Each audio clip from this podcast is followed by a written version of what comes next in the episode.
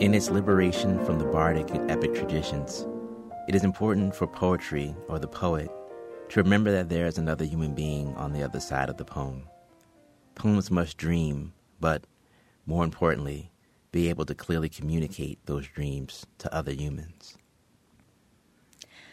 Kyle Dargan is the author of three collections of poetry Logorrhea Dementia, Bouquet of Hungers, and The Listening.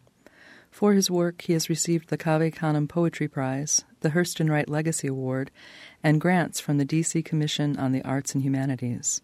Dargan has partnered with the President's Committee on the Arts and Humanities to produce poetry programming at the White House and Library of Congress.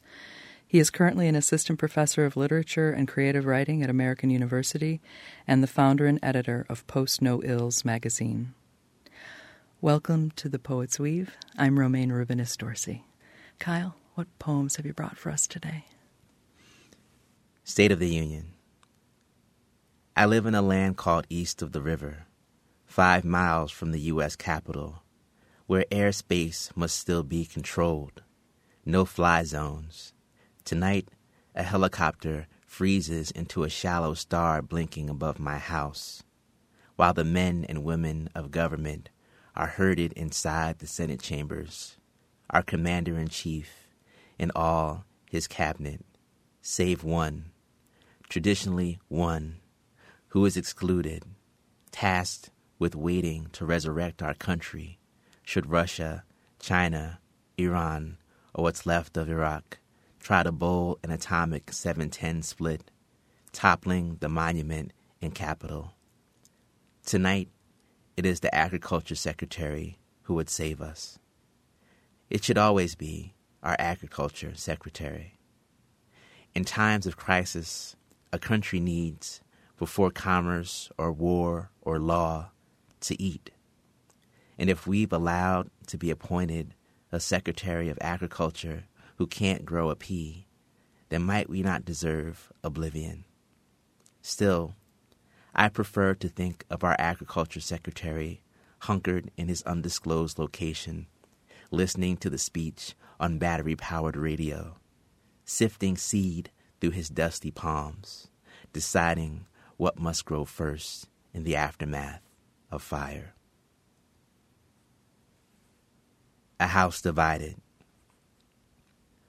On a railroad car in your America, I was introduced to a man who sang a life song with the lyrics Do whatever you can to avoid becoming a roofing man.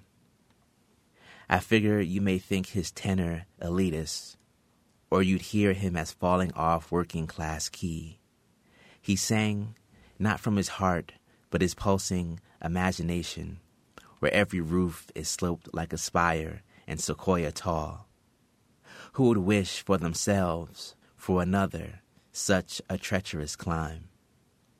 In your America, a clay colored colt stomps its hooves, cursing the barn's chronic lean.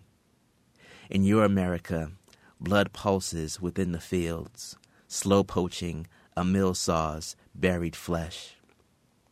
In my America, my father awakens again thankful that my face isn't the face returning his glare from above 11 o'clock news murder headlines in his imagination. Odds are just as convincing that I would be posted on a corner pushing powder instead of poems. Nothing to do with him as a father, nor me as a son. We were merely born where the roofs beyond our doors are the streets that Shanghai souls. To you, my America appears distant, if even real at all. And you, are barely visible to me. Yet, we continue stealing glances at each other across the tattered hallways of this overgrown house we call a nation.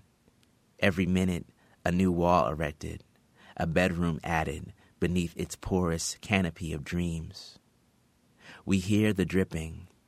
We feel drafts wrap cold fingers around our necks. But neither you or I trust each other enough to hold the ladder or to ascend.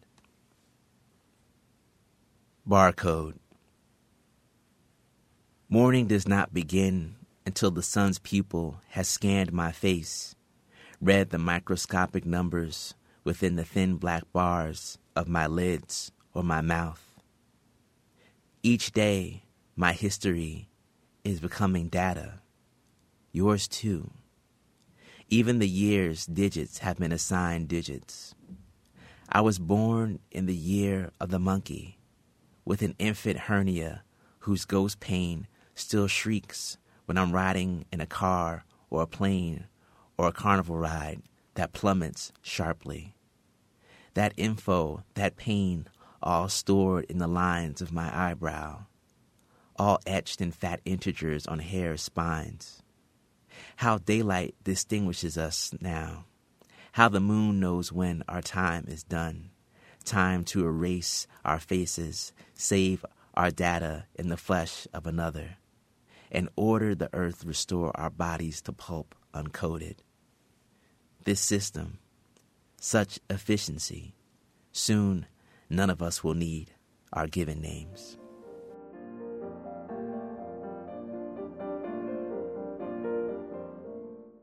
You've been listening to the poetry of Kyle Dargan on the Poet's Weave. I'm Romaine Rubinis Dorsey.